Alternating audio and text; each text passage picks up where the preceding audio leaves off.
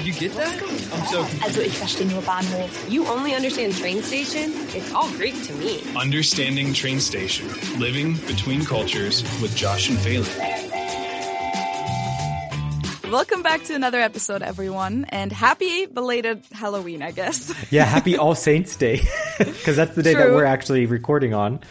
Uh, so the first of November was uh, Yeah. is our recording day this time. So we're getting a little bit better as far as the timing is concerned. We're two days ahead now. Yeah, that's big progress. Yeah, you got, you have off today. That's that's pretty cool for you. yes, I can't Bavaria and a few other states of Germany get the day off because it's a Catholic holiday. Yep. Bavaria has the most public holidays in all of Germany. So it's it's uh, an that's one of the one of the one of the advantages to living here. There are disadvantages as well associated associated with that, but um, Yeah. but yeah, it's nice to have the day off. And I was actually talking to my sister on the phone earlier today, and she was talking about how a lot of the Catholic schools in her area are also closed because of All Saints Day. Um, interesting. but yeah, Um, did you go out for Halloween last night? I didn't. I didn't. It's been You kind didn't of do anything? It's, it's been a crazy couple. I don't know, two weeks for me. Uh, like super super busy. So it was nice to have Yeah. an evening just to stay in. Um, I'm also No not like the, costume, nothing. nope. I'm like not the biggest costume person. Every once in a while it's fun, but it's not like my heart doesn't. Oh, that you wouldn't say that in English. Um, how how would you say like I'm not like super super into it. My heart doesn't burn for it. Is what I was gonna say. Oh, mein Herz brennt. mein Herz Äh. brennt nicht dafür. Exactly. Um, but it was a nice day. It was nice to just chill and have a day off today A few sure. years ago, I want to say, I mean, that must have been forever ago at this point, but maybe like five years ago or so, Mm-hmm. you went as a Bavarian dude, so a Bavarian guy. Did Um, I? This was when you still lived Before in I the US. learned. and I have a photo of you. Oh no! I don't, I don't have to show it. Please don't. Please I think it would be really funny to show it. Please don't. Okay, well, I'm painting you guys a um, auditive Word picture, yes. So you were wearing a Bavarian flag as like a little cape, and Oh, then you had one of these Filzhüte. what do you call those in English? Yeah, like a felt hat. Yeah, like one of those gray ones that's kind Oh my of um, gosh. pointy. Um, That was yeah, my costume? That was your, that was your costume. What was I thinking? I thought it was really funny. Okay. I also had good. a few years that in the US I wore my dirndl as my costume, and I recently had a few people ask me if that would be offensive if they did it. I think like Mm-hmm. Yeah. Americans who have tracht asked me if that's offensive to do, and I was like, nope. I mean, at least I don't think so. See, I, I've I met a couple. Bavarians that would be offended by it, so that's why. yeah, I'm I mean, if you do it in the US, I wouldn't Yeah. be offended by it personally. As I said, I did it myself because, like, obviously, it is kind of a costume here. Um, if you did it in Germany, that wouldn't even really work because I do have a video on that topic on my YouTube channel, so we're not going to explain it all. But in Germany, Halloween is really just reserved for scary costumes. Yeah. The normal costumes, like you do in the US, are reserved for carnival or Fasching. Exactly. So yeah, that really, I mean, unless you wore, Unless you do, like, a- as like a, a scary- zombie, a zombie Bavarian. yeah, that would be the only way to do that. But like nobody Yeah. would really do that in Germany, anyways, because you know in Germany it's kind of like a normal piece of traditional clothing. It's not considered a costume. exactly. Anyways, I actually did have a, a Halloween party, I and it was a lot of some, fun. Some videos of it. Yeah, we we really put in a lot of work into decorating the place, and we had like floating candles and lots of spider webs, and kind of did like the full thing, which was really cool for me because I have had Halloween parties in the past that I hosted together with my Mhm. roommates back then, but you know it was more like college parties where we didn't really care so much about decorating. Um, and this year, yeah, we really tried to decorate the out. house really nicely. Yeah, we did like the whole thing because we have a house now, right, with a front yard. Yeah. And so we did the thing that other Americans do, where like we got a little blow up thingy that we Uh-huh. put in our front yard, and we put like our pumpkins out that we carved. Nice. And yesterday, which was actual Halloween day, Yeah. um, because like that's another thing in Germany. Also, most people celebrate Halloween just on the 31st, whereas Mm-hmm. in the U.S. people pretty much celebrate it all month, but especially the like weekend before, or Yeah. maybe two weeks before. I think is like where the most parties and events. I was gonna say, take as far as parties are concerned, yes, but as far as Yeah. trick or treating is concerned, no, you only trick or yeah trick or treating yes so like trick or treating that was my first real experience I was gonna ask, how was it? It was a little disappointing i will say that we also don't live in like the most like I'm trying to think of how how to explain it, but I mean, like a neighborhood that I grew up in, you don't live in like one of those neighborhoods, so the experience I would imagine would be somewhat different.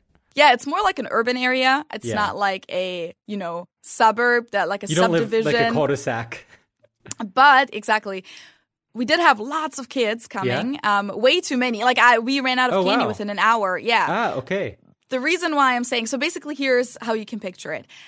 We, the two of us, and then um, all of our neighbors were basically out on the porch, um, and there was a dedicated time. And I mentioned this in our Yeah. Patreon hangout this past weekend, but I don't think I mentioned it on the podcast yet. So there was a thing that I was kind of surprised about because, as I said, this is like the first time for me doing this. Because in the last few years on Halloween, I always lived in the university area, like a Yeah. college neighborhood where people didn't do that. There were no kids who would go around and trick or treat.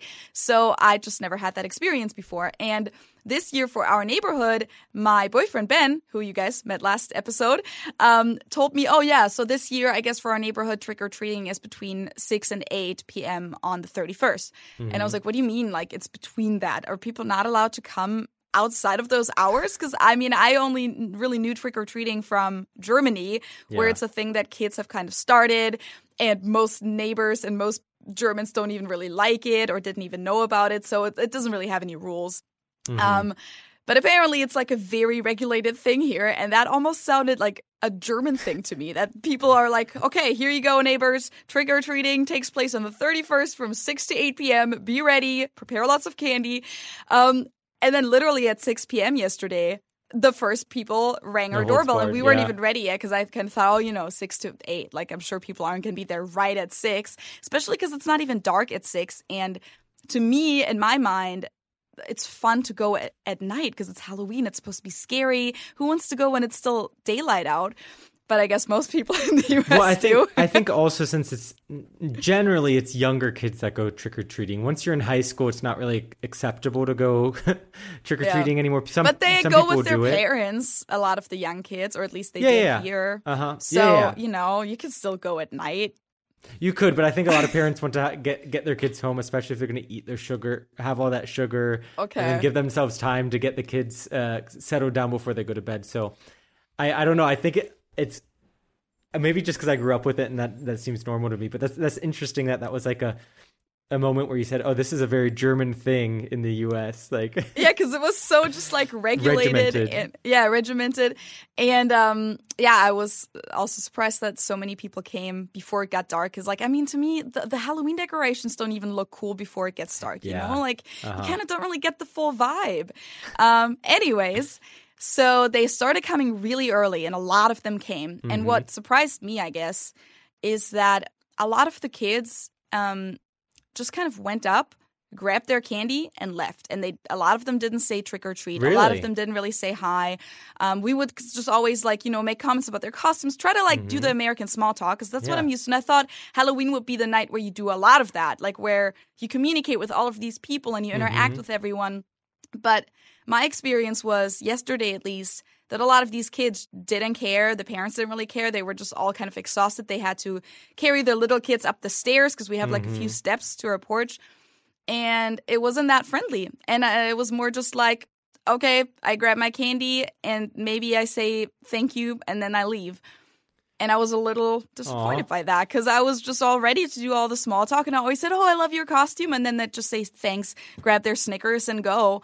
And um, yeah. Oh, I'm I'm sorry you're disappointed. Uh, but now that you're mentioning it, like I feel like that's pretty common for for Halloween. That you, I That's mean, what you, Ben said. Yeah. you make you make very very short conversation, if any. It's mo- it's mostly just like the nor. I mean, I wouldn't give a kid candy unless they said trick or treat or if they were really Yeah. really young. But normally it's trick or treat, and then you maybe make a comment on what they're wearing, and then. You expect them to say thank you and then they leave. Yeah, that's kind of pretty much it. But oh, I feel bad for you that you were so disappointed. It's okay. I mean, now I know, I guess. I just, Yeah. it felt a little almost, and I know it's the culture. That's what Ben Mm-hmm. said too, but it almost felt a little rude. Like, we're giving you free candy. Like, you can at least say hi and thank you. And uh, the Yeah. super young kids, like, I'm not mad at because, like, a lot of them were shy, but there were also a little bit older kids and also the parents Yeah. who you can expect that from who just didn't really. Do that, or they didn't even look at us. They didn't look See, us that- in the eye. They just looked at the candy that yeah, we that's were okay holding with ready. either. So yeah, that was like, and I was really trying. Like I was making comments, right? I was Mm-hmm. like, I was taking the first step basically, Um, but it was still a good time. Um, I learned my lesson, I guess. Next time, we also, as I said, we ran out of candy after Okay. an hour. So, like, oh wow. it was supposed to last from six to eight. We were out of candy at 7 So, Mm-hmm. next year, we're going to have to get a lot more candy, I guess. Yeah. Um, but yeah, that was my first Aw. kind of traditional neighborhood Halloween experience. Well, now now you've been initiated. Now you know what to expect next year. yeah, yes. Another update that I have for you that I saw yesterday on a YouTube channel, apparently Okay. it already happened two weeks ago, is that our YouTube channel hit 1 million views. Ah, And it says that pretty big on our like Wow. back end on the analytics thing. Um, and I didn't see it before, so that's really awesome. Thank you guys so much you. for uh, watching all of our videos. That's a pretty big milestone. that is a very big milestone. Sounds like a kind of- lot. yeah. It's, now that I'm thinking about, I mean, I guess you're used to it more from your YouTube channel, but that is kind of crazy to think about. It may might not be a million different people, obviously, but I yeah, a million views. views. So like, yeah, A million views is still significant. I think the first video, it would be interesting to look back. The first video that we ever did together was on your channel, and that that reached a million views as- Mm-hmm. Yes. relatively quickly, I would say. yeah, that does um, have a million views, just the one video. But our episodes don't have that many No, views, you know, which is totally fine. So I was actually surprised that we've Yeah. already accumulated that number. We've doing Um, it so for that we've been doing it for a bit now, though. So I guess two years, up. yeah. That's crazy. I think uh, we actually missed our anniversary again. We did that last year too. Our podcast It's a reoccurring anniversary. thing. it was like uh, I think October twentieth or so, or twenty Mm, something mm-hmm. like that. Um, but yeah, I wanted to mention that because it's definitely Yeah, something something worth celebrate. celebrating. Yeah, Das muss man feiern. auf jeden Fall. But today, as you can probably see in the title, we actually have another guest. So you got a lot of solo episodes from us back to back, and now you're getting two guest episodes from us back to back. And this one is special because it's the first time that we have a listener on the podcast, someone who, you know, we weren't connected with through the industry basically like who Yeah. isn't another youtuber or podcaster and it's also not a friend of ours or like a roommate of ours like we've uh, interviewed a lot of those before so this is going to be really interesting and it's also our first person from Brazil Exactly. and he's going to be able to hopefully tell us a lot about the culture and the country. Before we get into that, though, if you guys would like to learn another language, of course, we have our sponsor, Lingoda, who is currently doing their sprint challenge. And they do not have Portuguese, unfortunately, but they do have Spanish, they do have German, French, English, and business English. And I'm kind of like pointing with my uh, pen. So you're directing. if you're watching on YouTube, you can see how I'm just like pointing with my pen like a teacher. Um, but yeah, they have all these languages and they um, are an online language school. So it's not an app. You actually get classes, but they're online. So they're super flexible. It doesn't matter where you are in the world or what time zone you're in. You can really take the classes from anywhere and any time of the day, 24 7. You can also pick different language levels depending on where you're at in that language, whether you're a beginner or maybe you've taken some classes in that language in the past, maybe in high school, or you've, you know, played around with an app before. You can jump into that level right there and uh, pick it up again and improve your language skills. And speaking from personal experience, it's a great way to learn. It's a very flexible environment and also a very supportive environment. Whenever I was uh, taking some classes with Lingoda, I never felt like, even if I was the worst in the class, that there was any judgment. The teachers are always there to help you. And it's also a great setting because the class sizes are so small that there's Yeah. no way of hiding um, within the classes. So if you need someone to make sure to push you uh, while learning your language or your, your target language, Lingoda is a a great way to do that. Like Feli said, super flexible um, that you can fit it into your busy schedule. And all of the teachers speak on a native speaker level. So, like, you can really learn the everyday colloquialisms, and it's not just going to be like textbook English or textbook Exactly. French. So if you're interested in signing up, there are the two options that which if you guys listen to us, you've heard of. There's the Super Sprint Challenge, which is if you uh, are very motivated and really want that extra push and that extra challenge, it's 30 classes a month for two months. If you meet all of the requirements and go to all of the classes, then you can get 100% cash back on your investment. If you think, hmm, I'd like to learn, but that's a huge commitment, there's also the, just the Sprint Challenge, which is 15 classes a month for two months, and you can get 50% back if you meet all of the requirements. Yeah, and basically both of those options, as the name says, are a sprint. So, like, it's kind of supposed to be like this challenge that you do for two months, and it's really gonna get you to the next level. It's gonna get you started, and then, of course, afterwards, you can still continue learning the language, but it's just gonna be a really good way to learn it intensively for that period of two months. And I feel like now might actually be a good time too, because like it's winter now, Mm-hmm. and a lot of people don't really. I mean, of course, Christmas is coming up and everything, but you don't really have these obligations anymore to go outside in the evenings. Like people usually come home at a time when it gets dark, and then We're all you going have into the, hibernation. The night to yourself. Yeah, exactly. So, like, you know, it might be a good time to do that now. You can even save money with our code SPRINTUTS. It's SPRINT. UTS. With that, you will save 20 euros, which equals 25 US dollars off the deposit. That's something that you're going to have to pay when you sign up. And to sign up, you can just click the link in our info box or the show notes off the audio version. Just click on that, sign up, use the voucher code that's also going to be in the info box, and save some money and then actually if you follow through with that challenge you'll save even more money either Exactly. 100% or 50% cash back I was actually just thinking we were talking about how we're all going into hibernation, but Yeah. for our interview guest, that's not the case because he's south of the equator. So True. Uh, I I would like to make a correct a correction on that statement. If you're in the northern hemisphere, maybe you're considering going into to hibernation now. But I would say that's on me yeah But with that, let's just jump straight into the the interview. Welcome, Mateos. Or I at least assume that's the proper way to pronounce your name. yeah that's the first question You guys can say in the German way, Mateus. Uh, Here in Brazil we say Mateus. So Mateus. Okay, so you put the accent Mateus. towards the end. Yes, yes, these stress syllables in the uh, most for the end. But Uh-huh. yeah, it's Mateus. Uh, you can call me. Uh, hello, I'm Mateus. I'm from Brazil, 19. Uh, I come from the countryside of uh, São Paulo, which is like the biggest uh, the biggest state in Brazil uh, in regards to population, of course. Um, I'm now studying law at University of São Paulo, so that's why I'm now situated in São Paulo. That's And awesome. yeah, really happy to be here with you guys. Yeah, we're super happy to have you here too. We were just talking before we started officially recording that you are now our first um, listener that we've invited for an interview. So we're super excited. We're kind of nervous to see how it goes, um, but I think that's true from all sides. But we're excited to have this conversation. Um, we haven't had a Brazilian officially on the channel yet, so. Um, I know here in Munich, I've gotten to meet quite a few Brazilians, and there were a couple in my high school, but I didn't have a lot of contact with them. Um, so I'm really excited to learn more about your country and kind of how you found the podcast. Um, so yeah, thank you for for joining. And uh, yeah, Feli, maybe uh, do we want to start with the first question, or do you have anything to add? Sounds a banger wrong.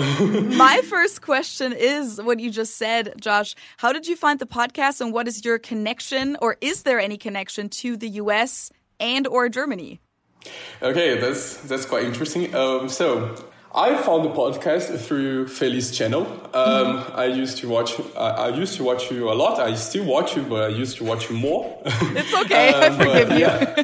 and, and I got to know your channel because I started learning German and I was looking after some uh, German speaking channels on YouTube or something like that, or anything regarding uh, German, uh, Germany, sorry. Um, and it, it was quite a good found because I, I found myself uh, enjoying a lot of German culture and everything because of your channel. You're exposing that. And um, when you guys uh, launched the podcast, I was really hyped because you guys both have a really good chemistry. You guys have a, uh, there was one video of you guys in Cincinnati talking, and the chemistry of you both uh, was just amazing. So yes, I was really hyped for the podcast. Um, I'm still I still watch it, um, not uh, religiously as I used uh, beforehand uh, at the beginning, but I, I still watch it. And yeah, my connection to to to the languages uh, is quite odd. Um, I started learning English like nine years ago. Uh, here in Brazil, is uh, language learning is a is something difficult. I I, I'm, I, I, I like to say like it's a bit difficult. In schools, you have uh, English or uh, Spanish. Uh, you can learn it, but it's not a good uh, source of learning. I, I- I know many people. Yeah, I know many people learn English from it. I know many people learn Spanish from it, but it's not uh, profound. It's not deep. People just Okay. learn the basics and they are good to go. yeah. So uh, yes, I've learned. I started learning uh, English like nine years ago in a private school and everything. Um, and then uh, when I was in the beginning of high school, I decided that I wanted to study law and become future. Uh, in the future, I want to become an ambassador. Ah, hey wow Very yes. so, and I always love to to learn languages and everything. Uh, so, and one of the best places you can learn law in the world is Germany. Interesting. So Okay. I I see, I didn't even know that. Yeah. Yes, law, law in Germany is like the is peak. Like it's the best the best place you can learn. And But the- wouldn't- the- How do Wait, you sorry? apply that to how do you apply that to other countries then? Isn't it just German law then? Unless it's international law that you're studying. Is, is that what you would study, international law? Kinda. So when you study law, you have like two good. Uh, I would like to say like fountains of of law. You have civil law. You have common law. Civil law is where uh, you have it in the U.S. You have it in England. You have in um, these uh, Anglo-Saxon countries colonized by England. Normally, you have common law, which is more regarding to to commons, you- more regard to costume. Uh, uh, we say uh, Portuguese costumes is a false friend. um, it is things that you learn through life, you, f- you learn through experience. And civil law, which is in Germany, is in France, is in Brazil, uh, Korea, Japan, and almost everywhere in the world, um, is more regarding to to jurisprudence, is more regarding to to writers and many of the other things. So uh, the best place and the place that you have the most developed uh, law, uh, civil law in the world is Germany, Germany and France. But I, I prefer Germany. I don't like French. but I, but I need to learn French as well because if I want to be an ambassador, I need to have Yeah. English. Uh, I need to have English, French, and uh, Spanish. But yeah, uh, so I started by the age of fourteen, and- or something like that, starting learning German. Uh, German in Brazil is not uh, really is not really uh, spread throughout society. It's something really niche. Uh, so it was firstly tough to find a good German school. I, li- I later on discovered Goethe Institute that has Yeah. here a fi- uh, has a filial here has a branch here. So I'm studying now in Goethe Institute. but uh, it was really tough to find a good German school, and there are some German high schools, uh, German uh, like they mix Portuguese and uh, German in the school. Uh, but it's really expensive and uh, it was really far, so it was not affordable for me. Yeah. Um, so yeah, I got to, to learn German for a bit, found Feli, found Feli's channel, and then I'm here now. Well, Very cool. Interesting. Yeah. Thank you so much for sharing that. I honestly maybe thought that you had some kind of connection through like your ancestry or something like that because I mean Mm. like doing all this research about German ancestry and you know Oktoberfest and all these things. Yes. um, I think Josh and I both have heard about these kind of enclaves in Brazil where like lots of Germans live together and there's German communities and German schools. And uh, Blumenau, for example, has Blumenau, like yeah. the I guess second biggest Oktoberfest in the world. There's Uh-huh. always this like dispute: is it Cincinnati? Is it Blumenau? There's also I think this place in uh, Ontario in Canada, I think Yeah. Kitchener or so. is Yeah, what it's Kitchener, I called. oh, Ontario. So they all kind of like I think fight over who has the second largest Oktoberfest in the world. But I believe that Blumenau actually does. Um, but so I'm actually surprised that you have apparently no connection through your ancestry, but it's more like your personal interest, right? To learn. Yes, it's it's kind of interesting this thing because uh, my ancestry is uh, Italian, so my great grandparents were Italian, so they came when uh, when uh, the Italian unification happened, or a bit after that, and my uh, if you go back in the tree, uh, in the ancestry tree, you can see that my last name had connections with uh, Austria. So uh, some part of my ancestry is from Austria. But when it uh, when hap- when the uh, Italian unification and uh, the German unification happened, uh, they went over the border to Italy. So I have this Italian Okay. ancestry, and yeah, it's in the part of Tyrol, uh, south, Yeah, uh, South Süd- Tyrol. Yeah. Yeah. And yeah, uh, so I have this kind of connection, but yeah, it's more it's it's more prevalent these uh, my my personal I don't know how to say it. Yeah, your personal interest. Yeah, my personal interest. Yeah, it's it's more it's mostly because of my personal interest. Yes, Mm-hmm. and I'm keen on learning languages as well. I I've always loved to learn new languages and everything. English is one of them. Uh, Yeah, your so English yeah. is amazing. I Oh, didn't really know it. what to expect, honestly. So Yeah. that's Yeah, yeah, your English it. is great. Uh, yeah, I'm studying. I, I just had English class before uh, before the recording. Um, I'm studying for for Cambridge certificate. Uh, this the C2 level. Uh, Yeah. Oh, you'll get that no hopefully, problem. uh, hopefully by the end of the year, uh, I get the certificate. CP is a bit difficult, but yeah, it's all part of a is how the cookie crumbles. Yes. there you go. Um, so just a clarification que- or clarifying question then. So have you ever been to the U.S. or to Germany? no. Okay, that's so cool. I think it's interesting to have a what's the way I should put it untainted perspective of uh, someone who's live who lives in Brazil um, on both countries and cultures and how they influence uh, maybe Brazil Brazilian culture in general. So, like I said, I just wanted to have that clarifying question answered too.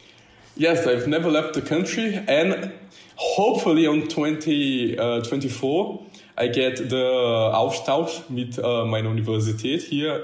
Okay. Uh, the, be- uh, uh, the best university uh, in Germany that I want, of course, is in Munich. In Munich. So Ah, uh, okay. hopefully I can study in LMU. Yeah. Uh, That's the university I went to. yes, uh, I- I'm. I, I'm, I have high hopes for that, uh, for, for entering the, the program and everything. And yeah, I'm really excited for that. Yes, first time uh, studying abroad, living abroad for quite a while, for a whole year, for a whole semester. No, yeah, for a whole year to be honest. Um, yeah, I'm really excited for that. Would that be in law then already, or are you in some kind of pre-law program right now? I don't, I don't know how it works in Brazil because in Germany you just the moment that you sign up for university you study law. In the U.S., of course, you that's not how it works. So how does it work in Brazil?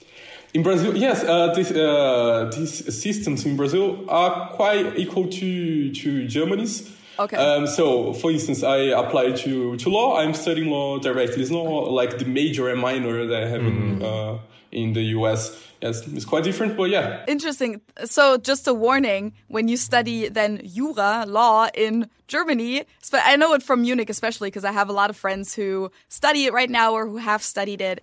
It's pretty dry. It's, uh, you know, I don't know what university is like in Brazil. I know that especially in the US, a lot of stuff is a lot more hands on and classes are cooler because people also pay a lot of money for it. In Germany, it can be pretty just like boring. You have to just learn stuff by heart. The professors might not care that much.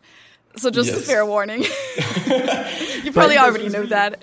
Is the semester then in English that you would do? Is the No, or the- it's in German. Okay. Yes. Okay. Yeah, I need to have at least B1 level for for applying to the exchange semester.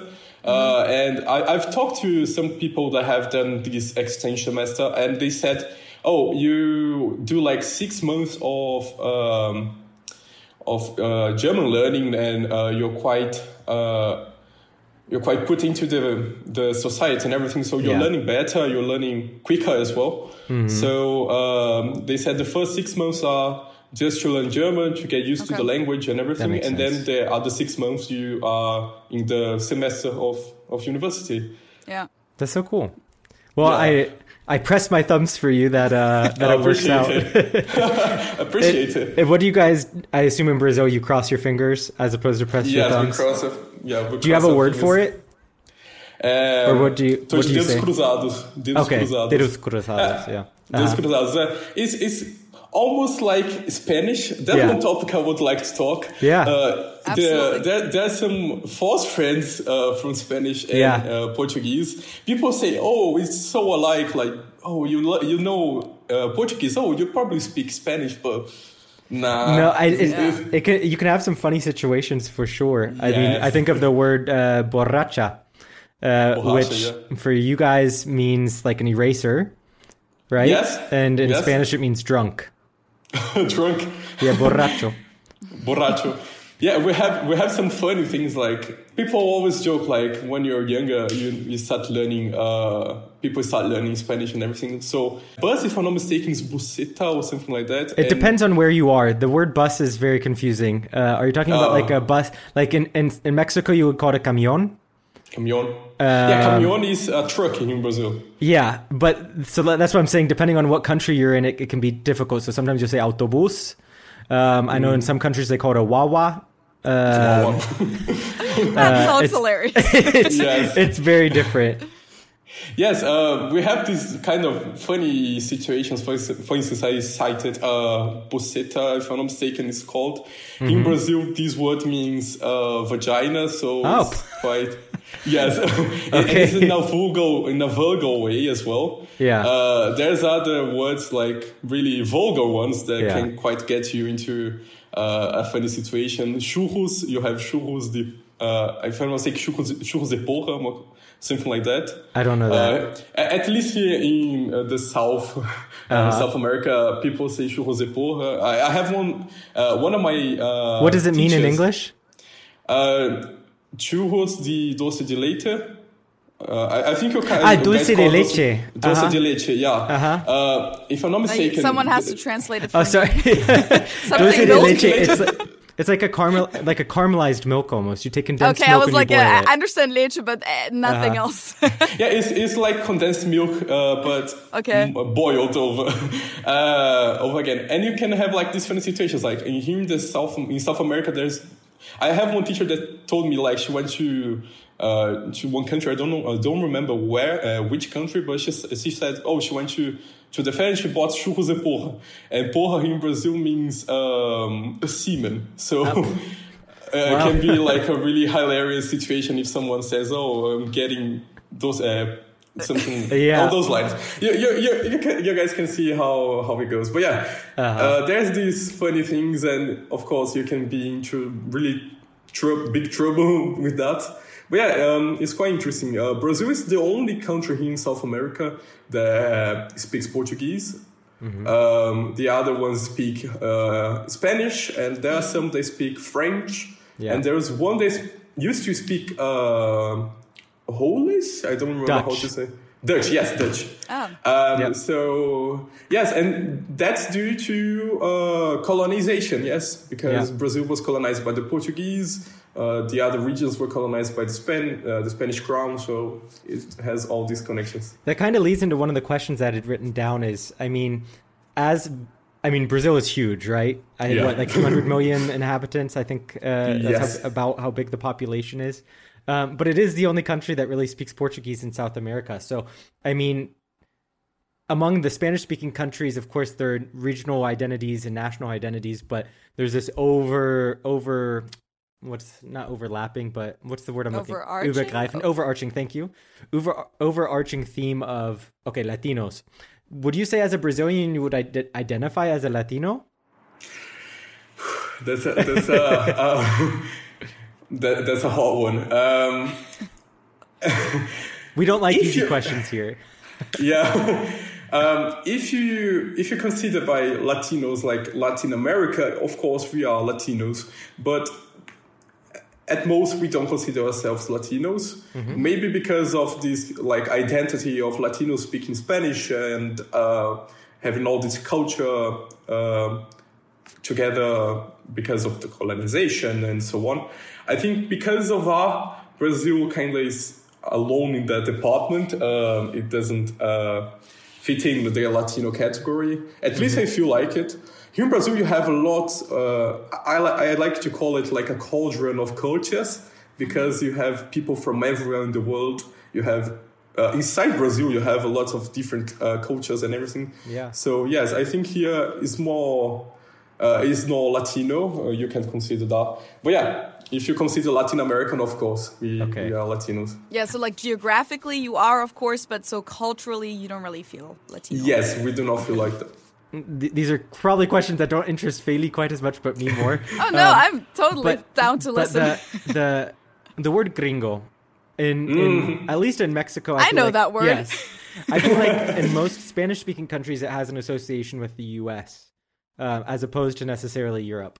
Correct me, people in the comments, uh, if you're from a Spanish-speaking country and that's not the case for you. Um, but how is that word used in Brazil? Because I know it exists as well in in Portuguese. Um, but yes. it what is the definition of gringo for you in Portuguese? So uh, for the Spanish speaking community, if I'm not mistaken, gringo uh, it has like a, a pejorative connotation. Most here time, in Brazil, No, uh, in Brazil you call gringo just uh, a foreigner. So Okay. every every person that is not from Brazil, you call it gringo. Or Ah. uh, we, we have this beef with uh, Argentina and other Spanish, and we we call them boludos, but uh, that, that's something uh, that's something uh, just. Uh, regional or something like that, but you normally call gringo. You say gringo in Brazil, gringo, uh, Gringo, with like yeah. uh, we say for every foreigner. So I had some gringos here that studied with me. I have some. I have a, a Spanish uh, colleague that studies with me in university. She's really cool, and everyone everyone calls her gringa because she's from uh, she's from Spain. She's not from Brazil. Yeah, but so it is quite it's quite interesting because um, I, I used to play games. I used to raid in World of Warcraft, and you normally raid with um Americans or Australians or so. And uh, I once said, "Oh, you guys gringos," and they were like, "Oh, what do you call me?" And I was like, "Oh." Did I say anything bad? And he said, "Oh, my wife is uh, Mexican, and she and she taught me that gringo has a, a pejorative um, Yeah. connotation." I was like, "Oh, really?" And it was this like really awkward situation. But then I, I needed to explain that in, my, in Brazil it, it has Yeah, a yeah. different connotation. But yeah, it's it's it's Okay, tricky. interesting. Maybe staying in the in the same vein of language, just uh, before we move on to maybe another topic. But um, someone asked, um, what are some of the differences, or what is your perspective as a Brazilian on Portuguese from Portugal? I've been to Portugal, and I, I love languages, so I, I watch a lot of YouTube videos about Portuguese from Brazil versus Portuguese uh, from Portugal, and I know that they are quite different, especially the the accent. But um, Yeah. maybe yeah, what are some of your thoughts on that? Um, I, um, how can I say? As Brazil was a colony, um, when we were separated from Portugal, uh, we kind of started getting our own. Uh, of course, we had our own, own identity in Portuguese, as every place that speaks Portuguese has uh, has its own identity. But I feel like um, they are two separate things. Of course, they speak Portuguese, we can understand each other, but there are things that don't match. There are things that uh, you can be left out in the dark uh, when you hear it. And nowadays, it's becoming less prevalent in Portugal, even uh, the, the Portugal Portuguese, uh, especially in the younger generations. They are watching lots because of uh, globalization, YouTube, and the access to internet. Uh, Brazilian Portuguese is spreading really quickly winning. in Portugal, and it's winning over Portuguese, uh, uh, Portugal Portuguese.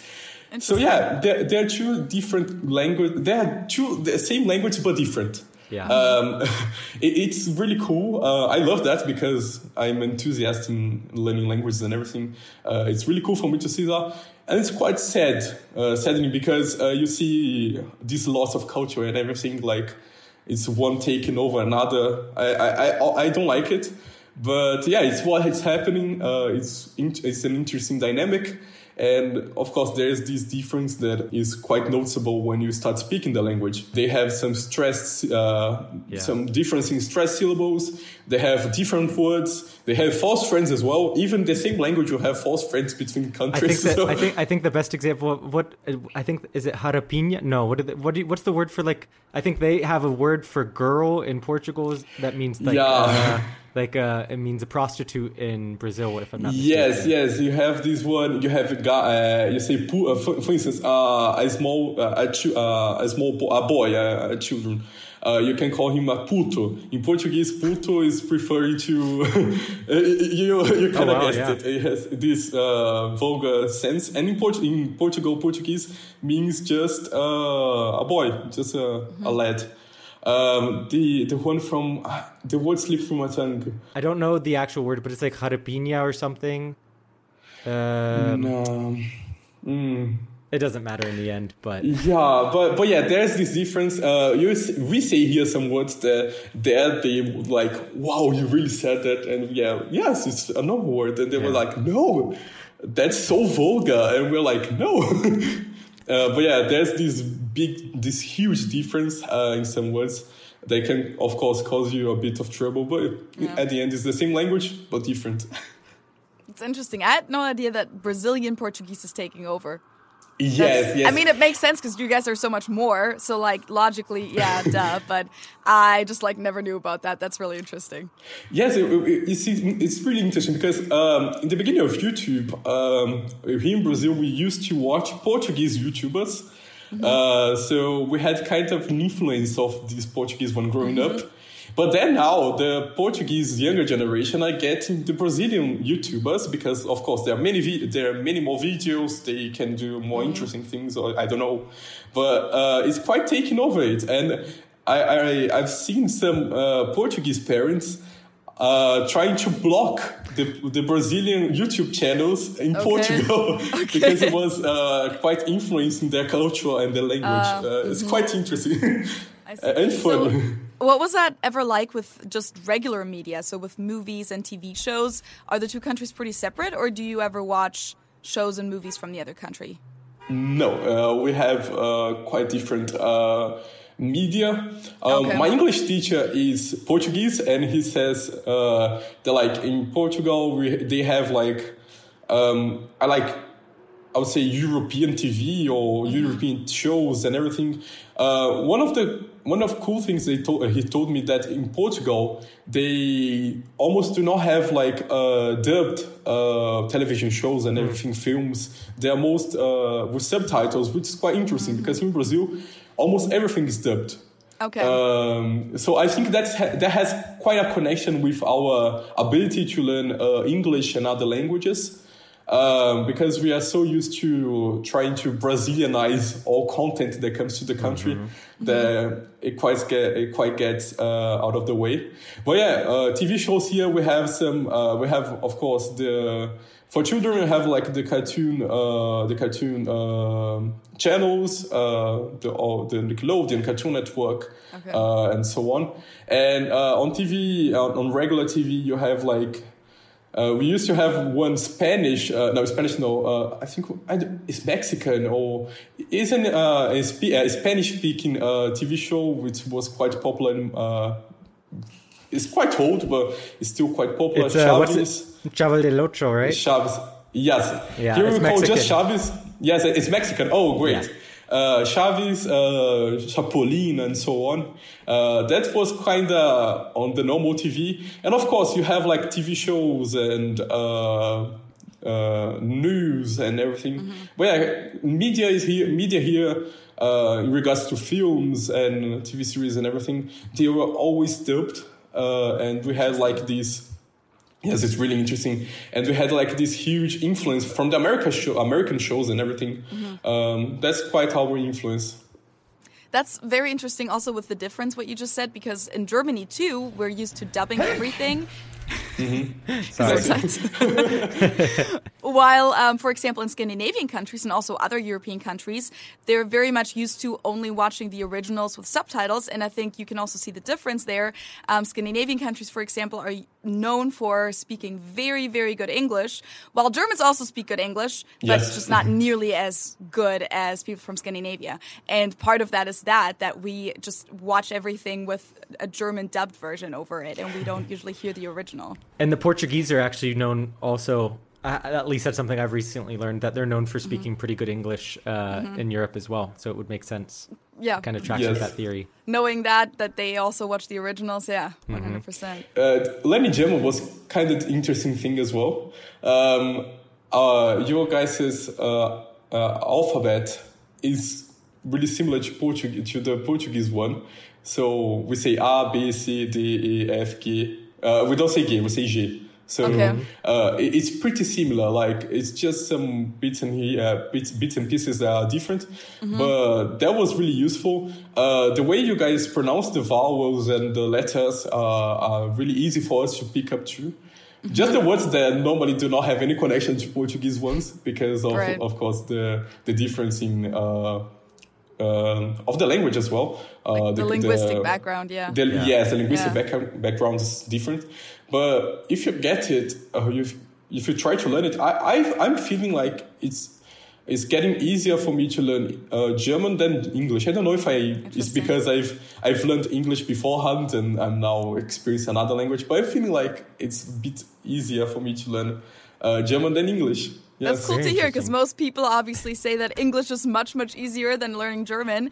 But with the pronunciation, I could see that because, like, from a complete outsider perspective, I don't really speak Spanish, right? I know a few words and that's it. I don't speak Portuguese and I don't really know that much about languages as Josh does.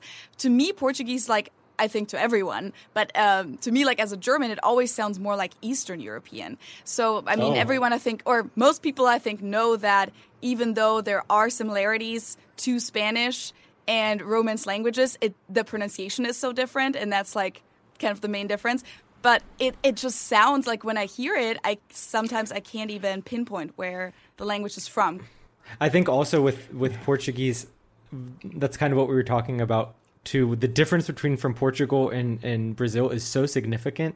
I would say that it's mostly the people that you hear that are from Portugal that I associate more with Eastern Europe because they eat. That's a- probably what I'm yeah, more exactly. used to hearing. Because Yeah. they eat a lot of the vowels. Like I think a good example is the mm-hmm. word for excellent. Is I, how would you say excellent? Excel- I- You would say in Brazil, excelente, excelente. right? I would say excelente here. Yeah, Yes, in excelente. Portugal they say slench. Excellent, yeah. Yeah, it's it's very different. yeah, that does sound more Eastern European, Slavic, or something Yeah. like that. Yeah. But yeah, it's super interesting. So, in kind of preparation for this, I uh, for this interview, I was trying to get some more information about Brazil, and I remembered there's one of my favorite shows um, on Netflix called Latin, or it's called Street Food Latin America, uh, and they do an episode in Salvador. Uh, I don't know how you guys pronounce it in Portuguese. Salvador, yeah. Yeah, it's a it's a city in in Brazil. Bahia, yes. Yeah, exactly. And they were going through a lot of the food and it looked delicious. I don't know any of it, but I can definitely recommend if you guys want to see some cool street food from Brazil. That's a great episode uh, on Netflix to watch. But one of our listeners asked, "What is your favorite Brazilian food?" Ooh, my favorite Brazilian food. Uh, that has to be feijoada. Okay. Um, feijoada What is is is a typical. When you say, "Oh, we're eating Brazilian food," people always try to make feijoada. So it started with the slaves.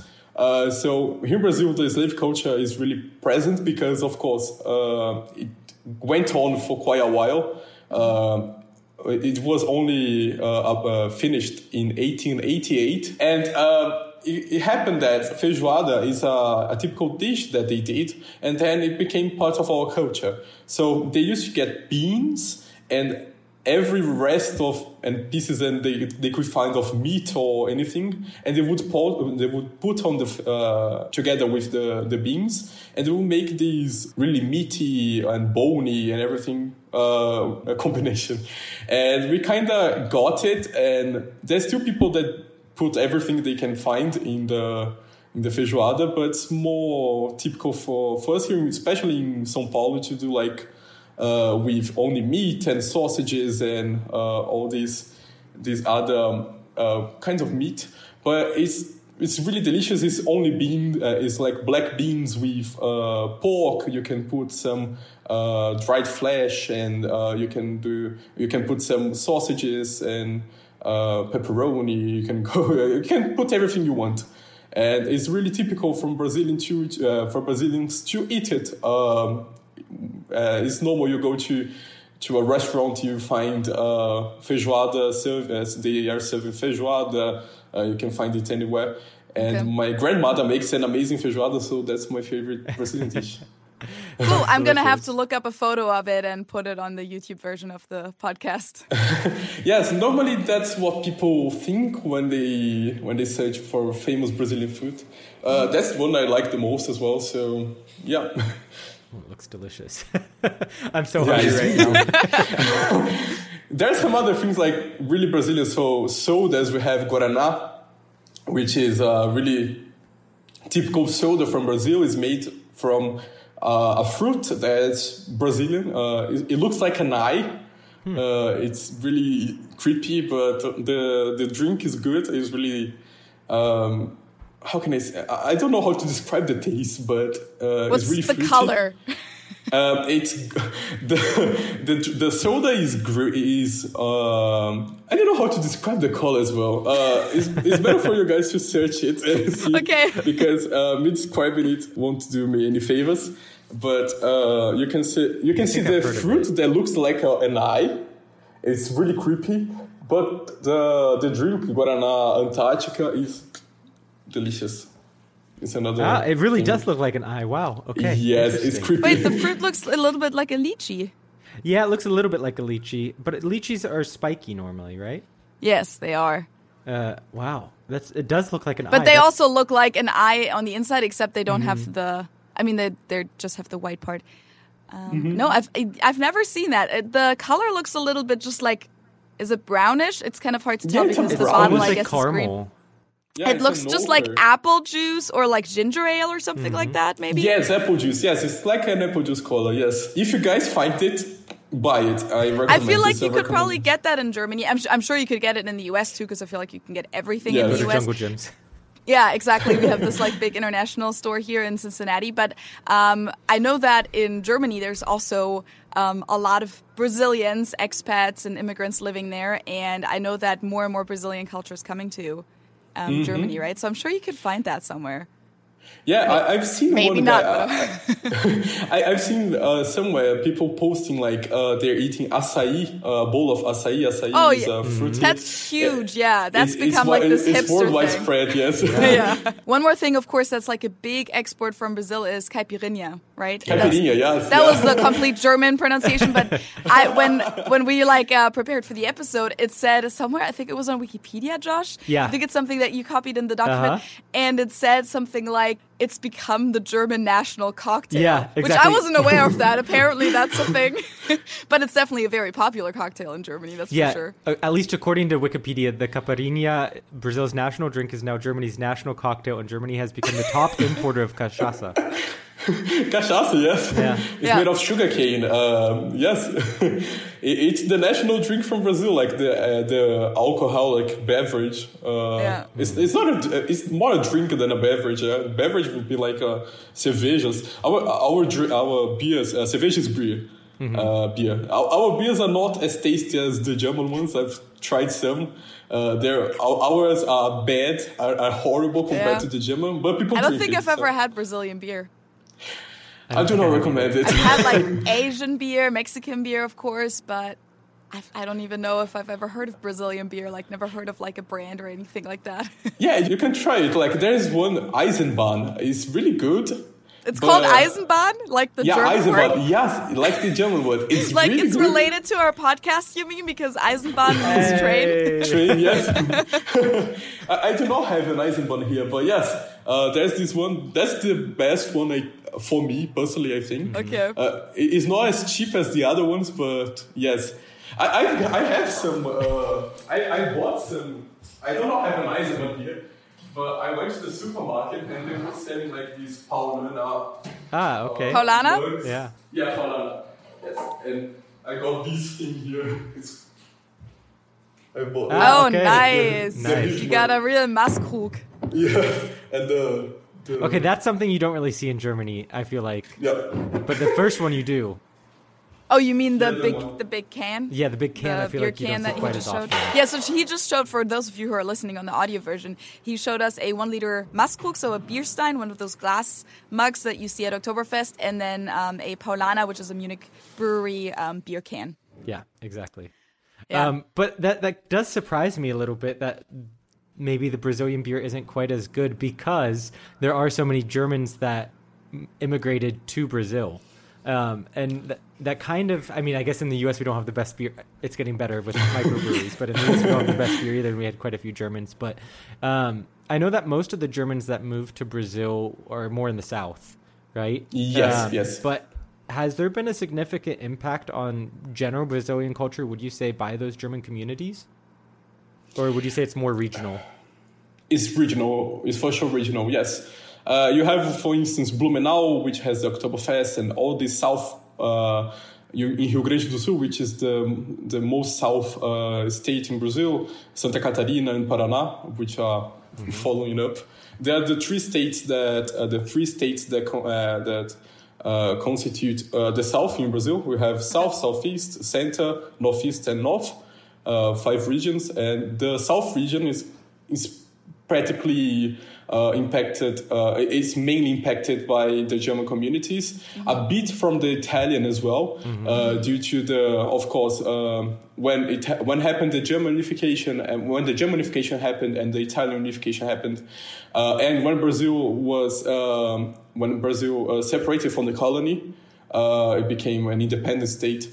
they were offering here land, especially on the south, for for Germans and Italians and everyone in Europe that wanted to come to cultivate and um, to uh, to do this uh, familiar agriculture. Mm-hmm. Um, that was another trend, a quite bad one.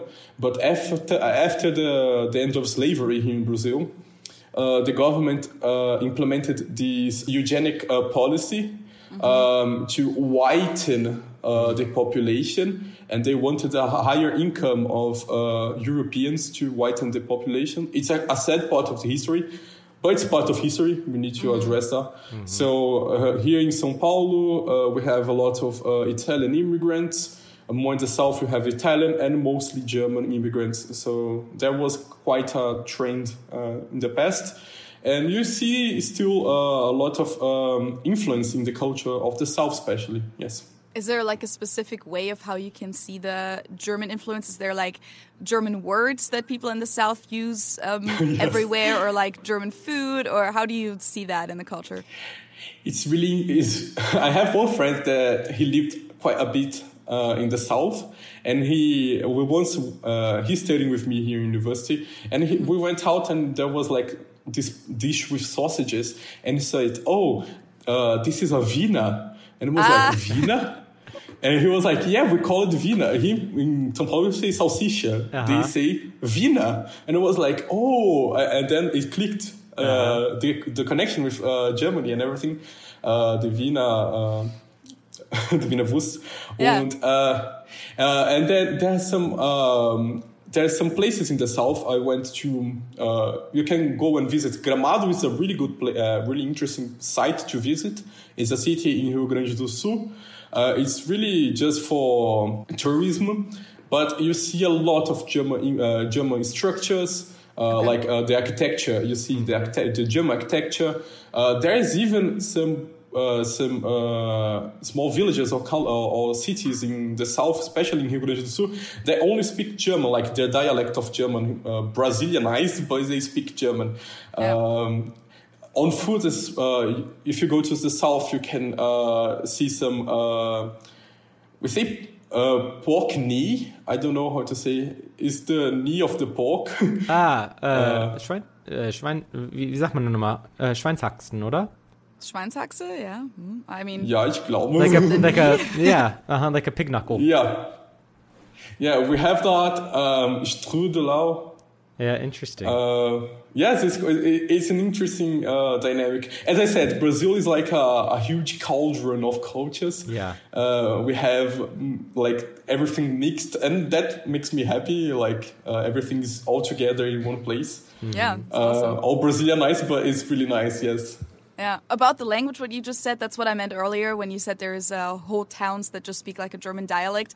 Um, it even said when we uh, researched a little bit that all the German dialects together are the second most common first language in Brazil. That was a very complicated way to phrase it. So, like, uh, Portuguese is obviously the first main um, or first language. Yeah, the most the main common languages. main language. The what most people have as their native language, as their mother tongue. And then apparently these German dialects are number two in Brazil. So yes, I can really see that. Yeah, I can yeah. see that because in Brazil you do not have like any communities or um, like the that still uh, have their their main language, their mother tongue, mm-hmm. uh, not even as a dialect, but uh, the Italians have dispersed and they do not speak Italian anymore. You, of course, if you go to an old granny's house, you of course yeah. may hear some some expressions here and there, uh, but you do not hear Italian at all. Uh, English as well, you do not hear English here at all. It's, in São Paulo, you quite hear because of the the huge companies and uh, São Paulo is the, the place to be when you want to work and have this con- uh, this connection.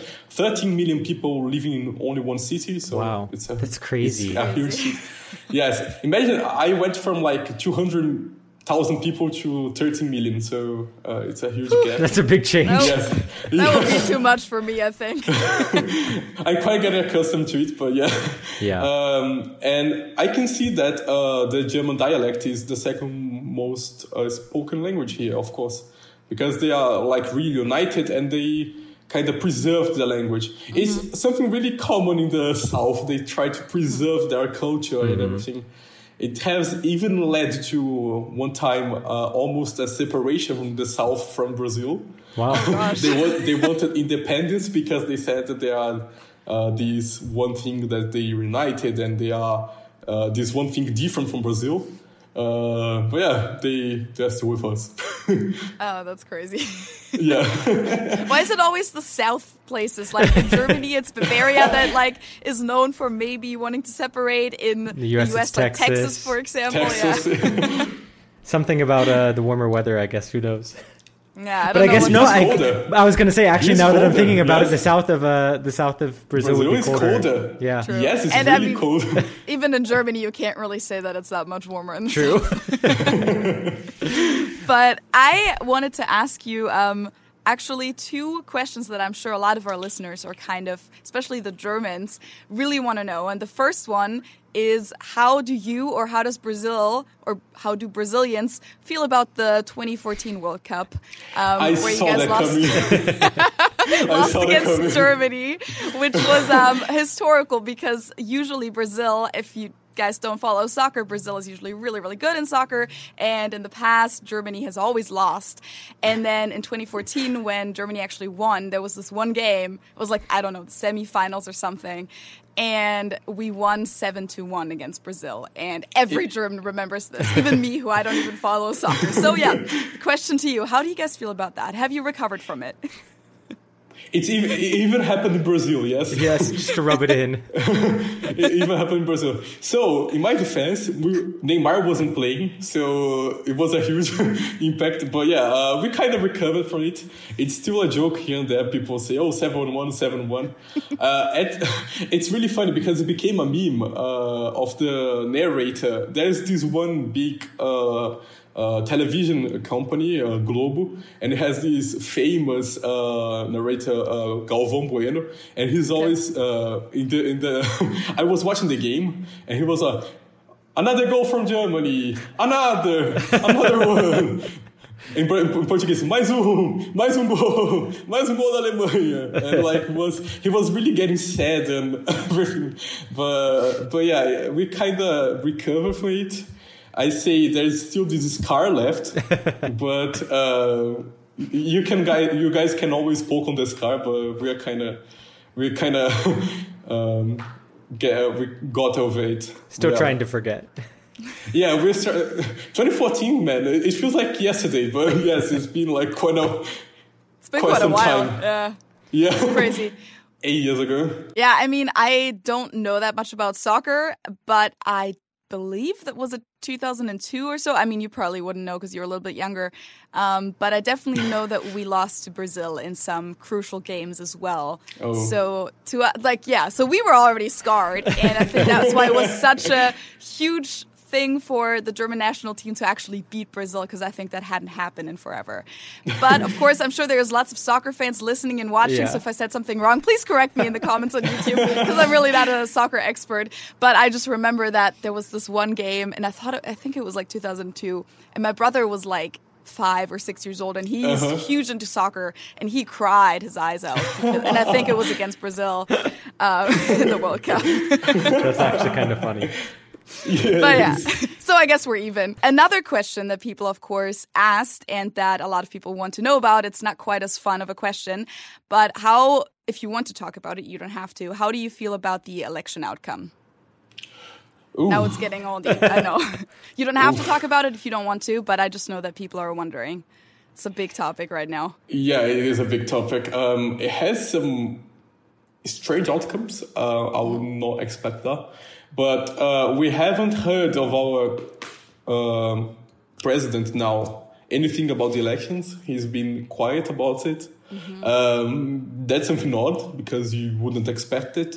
Um, some bad things are happening as well. Some uh, really extreme uh, extreme things are happening. For instance, truckers are blocking roads until they are told not to do so. Um, when the election was happening, um, the po- uh, the police was in the, because because like um, in Brazil, as I told you, we have like five regions.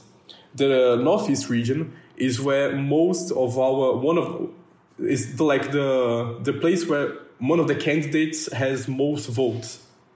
It's like we say curral eleitoral, uh, but yeah, it's the place that this one candidate, uh, Lula, has most of his votes, and the police there were blocking people from voting because they wanted uh, Bolsonaro to win.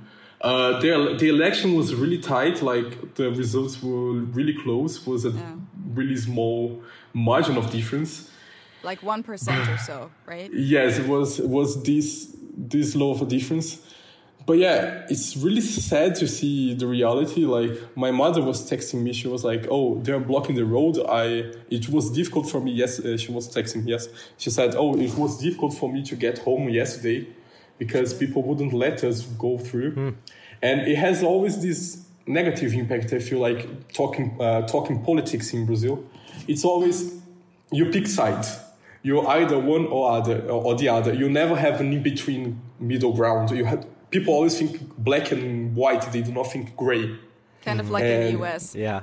Yes, and if you do not, uh, if you're not in accordance with that way of thinking, you're the other one. But Yeah. you're not the other one. But you're deemed as the other one. It's horrible. It's horrible. Um, I hope for the best for Brazil. I I think that better days are here to come.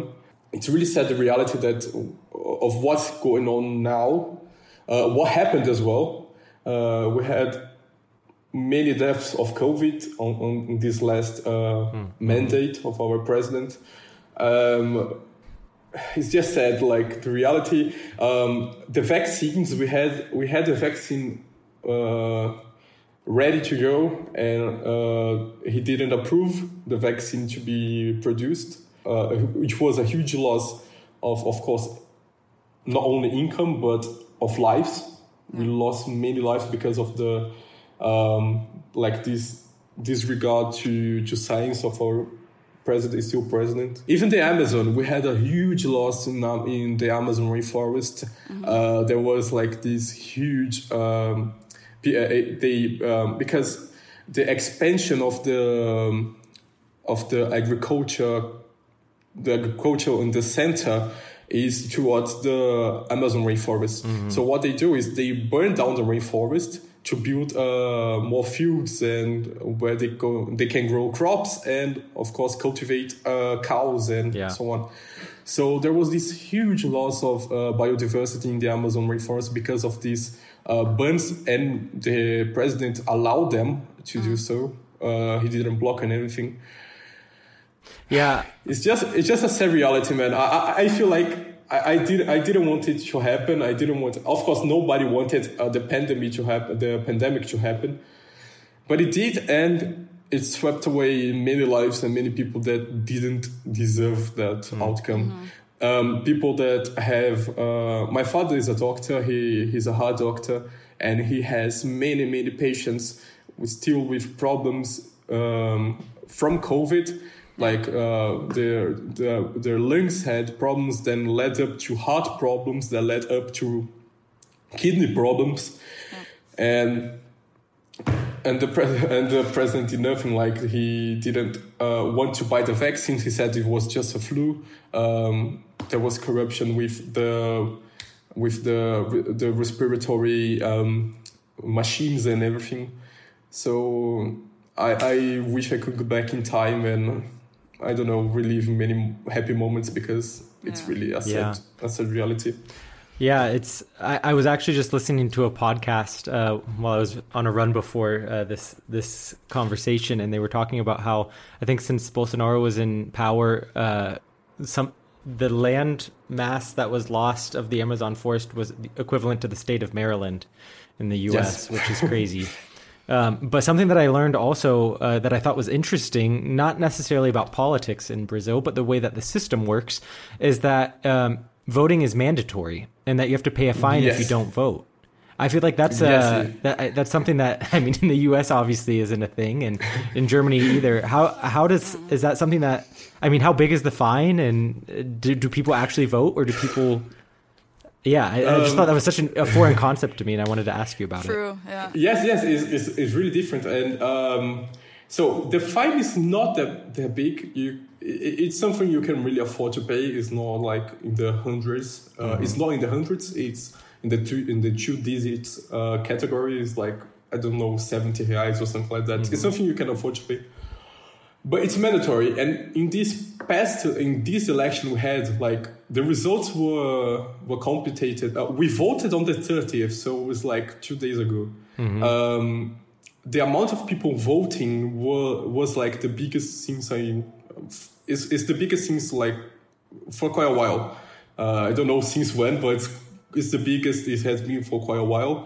Um, you see a lot of disengagement of uh, people against Bolsonaro and people supporting him. Uh, that's why you see like this uh, the outcome of the election, like this small percentage difference Right. um, there was. Uh, but yeah, you don't need to, to vote. You can pay a fine. You can also uh, like justificate your um, your vote your vote absence.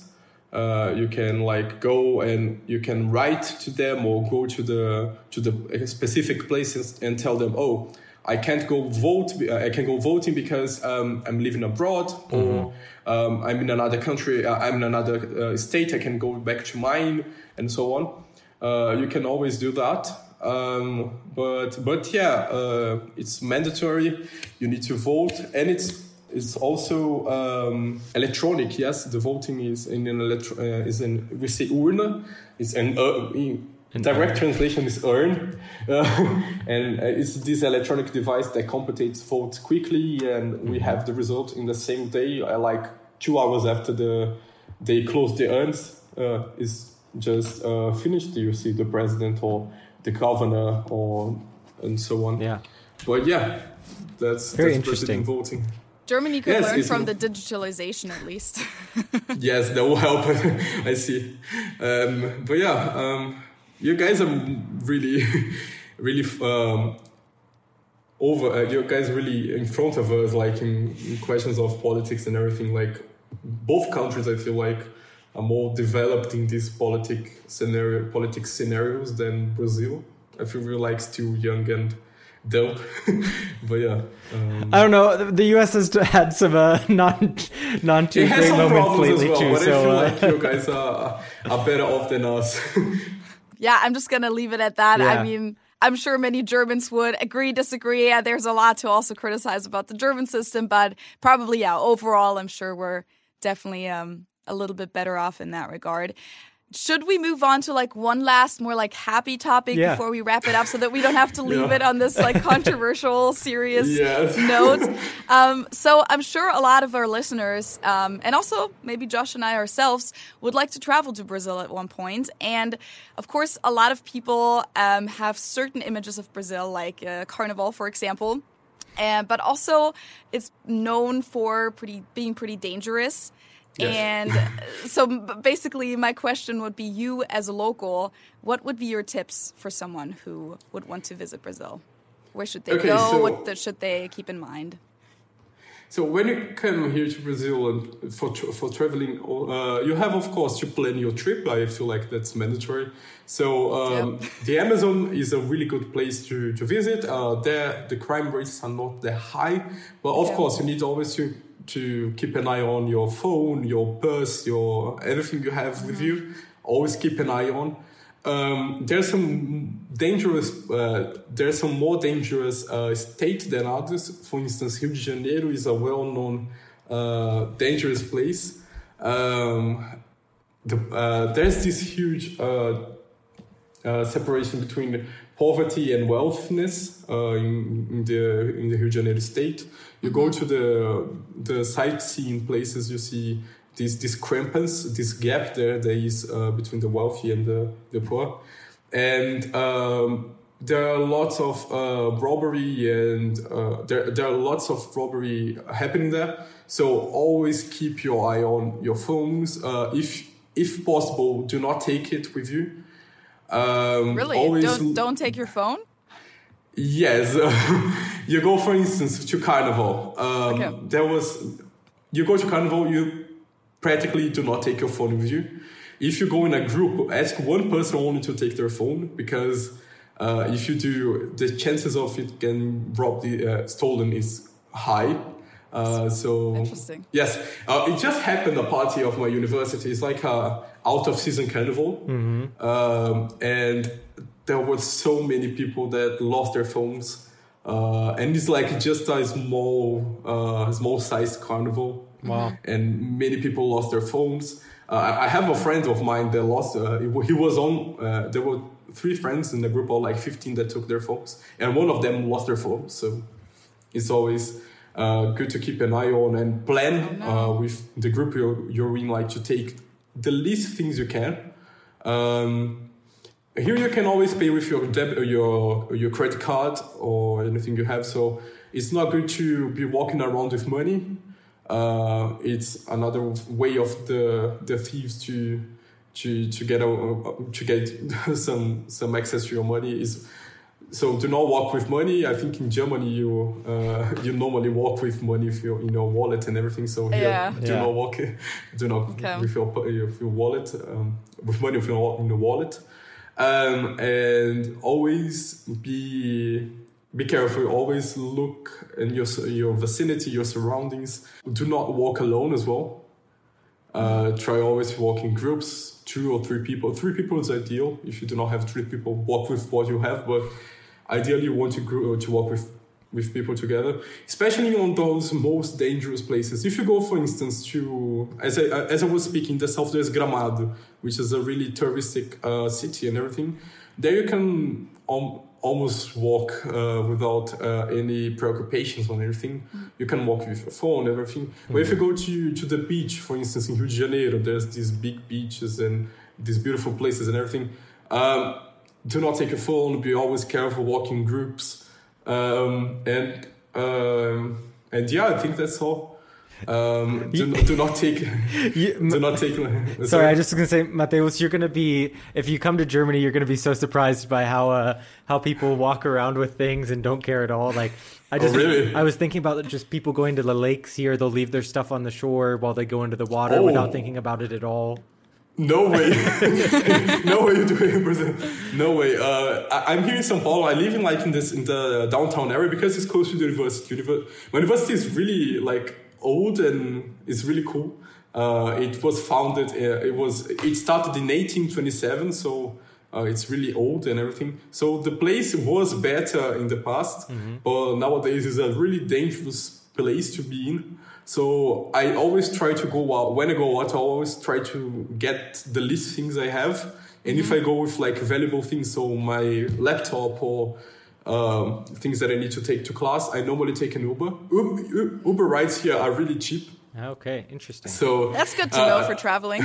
Yes, uh, I, this Spanish uh, friend of mine, as I told you, that's in my class, uh, she told me she was surprised when she was here because Uber rides are so cheap and they are like uh, an easy way for you to get around the city and places. Uh, and there's uh, there's an Uber uh, there's a Uber driver everywhere you go, so Okay. it's always a nice. Uh, here we have metro system as well. It's really good, uh, but but also keep an eye when you you leave the place. I was robbed when I was leaving the station. Oh, uh, shit. the guy was I I was going down the stairs. The guy was in the last step. Uh, he pointed a gun at me and said, "Oh, give me everything you have, or I kill here." So. Not for for beginners. Is Uh, that like but a yeah. normal thing that happens? Like, how many times have you been robbed in your life? Uh, that's the first one. Okay. and, and it only happened when I moved to São Paulo. So Okay. uh, in my my city uh, in Americana, which is in the more in the countryside, it happens but not frequently. Here in São Paulo, you see a lot of uh, oh a cat. I think my cat decides that it's time to wrap it up now. hello, hello. but but yeah, um, you. So if you're, you're traveling here, always keep an eye on your things. Uh, walk around in groups, in, especially on those mm, uh, most dangerous places. And yeah, you make sure to have a great time because you for sure find it here. Yeah. Uh, there's some some amazing places you can travel to. some amazing sites. And oh yeah, for sure. I mean, I think that's not a secret that Brazil is a Yeah. beautiful, beautiful country to visit. It's definitely on my list of places to go. Hopefully soon. Oh, for sure. I, I, I absolutely recommend it. Uh, only the weather here you need to be prepared, especially when it's hot. When it's summer, it's really hot in here. So Okay. always, always be prepared. Sunscreen on, and and Right. then you're set up for success. yes, awesome. Cool, sounds good. As I said, I think my cat is telling me that it's time to wrap it up. She just jumped right in front of the camera and like jumped against the mic. Um, yeah, it was great talking to you. Thank you so much for all of your insight and for just messaging us on Instagram Yeah. and telling us, hey, if you ever have any questions about Brazil, I'm here to give you all the answers. and I think you did that. So Definitely. yeah, No, really, really appreciate it. appreciate it. It was really great meeting you. Um, Oh, and yeah, yeah. if our listeners have any follow up questions for you, maybe they'll just put it in the YouTube comments. And I don't know if maybe you'd be um, available to respond to a few comments if they have any questions. yeah, absolutely. you. Yes, I will gladly do Awesome. that. Muito, Yeah, absolutely. So, muito obrigado. Appreciate- I ho- Oh, eu que agradeço. Muito, muito obrigado. Hopefully, I could answer the questions uh, specifically on, uh, especially on those uh, more sensitive topics. Uh, but yeah, You hopefully, I could job. Answer the questions. And hopefully, we had a great time. Uh, for me, I just had a great time. Uh, I could go on talking here for for many, many hours to come. But yeah, Same. appreciate it. Um, thank you so much for, for the space and the, the floor here to talk. And yeah, Thank, Thank you. you. Well, thank you so much, Mateus, for your time and for all of the information that you gave us. Um, you, it was really fun to talk with you. Like we said at the beginning of, of the episode, this is the first time that we've done this with a listener, so you never really exactly know what you're going to get yourself into. Um, and Feli and I. I think you can say as well. Uh, both really enjoyed it, and it was a really Yes. informative conversation and a fun conversation too. Very much so. We hope that everyone else also enjoyed it. Uh, if you have any questions, like Feli mentioned, let us know in the in the comments on the YouTube channel. Send us an email, message us on Instagram, and yeah, thank you guys for listening this week. Yes, and all the links that Josh just mentioned are in the show notes or in the YouTube info box. Um, one thing that I would like to mention, because I think that that has kind of like not been mentioned enough, is that we switched from buymeacoffee.com over to ko-fi.com. So it's K O hyphen F I dot com slash understanding train station. So if you want to leave us a tip, you can do that there. Um, and I mean, you don't have to, but if you would like to, that's going to be the platform where you can also use PayPal. Because I know that a lot of Germans, especially, don't have credit cards and then they couldn't really use that other platform anymore. But of course, we really appreciate your guys' support. We do take a lot of time that we invest into this podcast, uh, which we love doing. Um, but it's also always great to be appreciated for it too. And uh, maybe be able to, at this point, buy maybe a Glühwein or two here and there in the future.